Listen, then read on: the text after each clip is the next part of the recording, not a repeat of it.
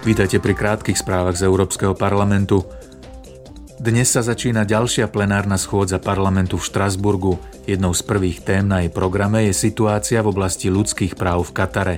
Od včera je krajina Perského zálivu hostiteľom majstrovstiev sveta vo futbale 2022. Viaceré skupiny zaoberajúce sa ľudskými právami s diplomatickými misiami v katarskom hlavnom meste Dauha sa zhodli na tom, že na staveniskách alebo pri stavebných prácach súvisiacich s organizáciou turnaja zahynuli tisíce zahraničných robotníkov.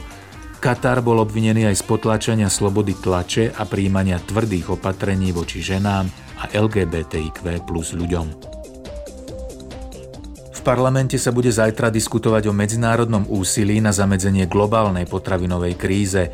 Šéf zahraničnej politiky Európskej únie Josep Borel vystúpi s bilanciou najnovších snách ukrajinských a ruských vyjednávačov o predlženie dohody dosiahnutej v júli. To by umožnilo naďalej prevážať ukrajinské obilia a hnojivá cez Čierne more. Dohoda o obilí je kľúčovou iniciatívou, ktorá má zabrániť potenciálnej humanitárnej katastrofe v najchudobnejších krajinách sveta. Po sérii prírodných katastrof ešte v lete minulého roku sa siedmým krajinám prerozdelí pomoc Európskej únie vo výške 720 miliónov eur. Nemecko, Belgicko, Holandsko, Rakúsko a Luxembursko zasiahli povodne, zatiaľ čo Španielsko a Grécko dostanú finančnú pomoc po sopečných výbuchoch, respektíve zemetrasení.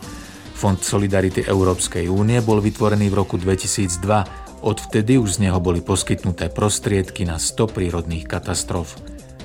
Počúvali ste krátke správy z Európskeho parlamentu.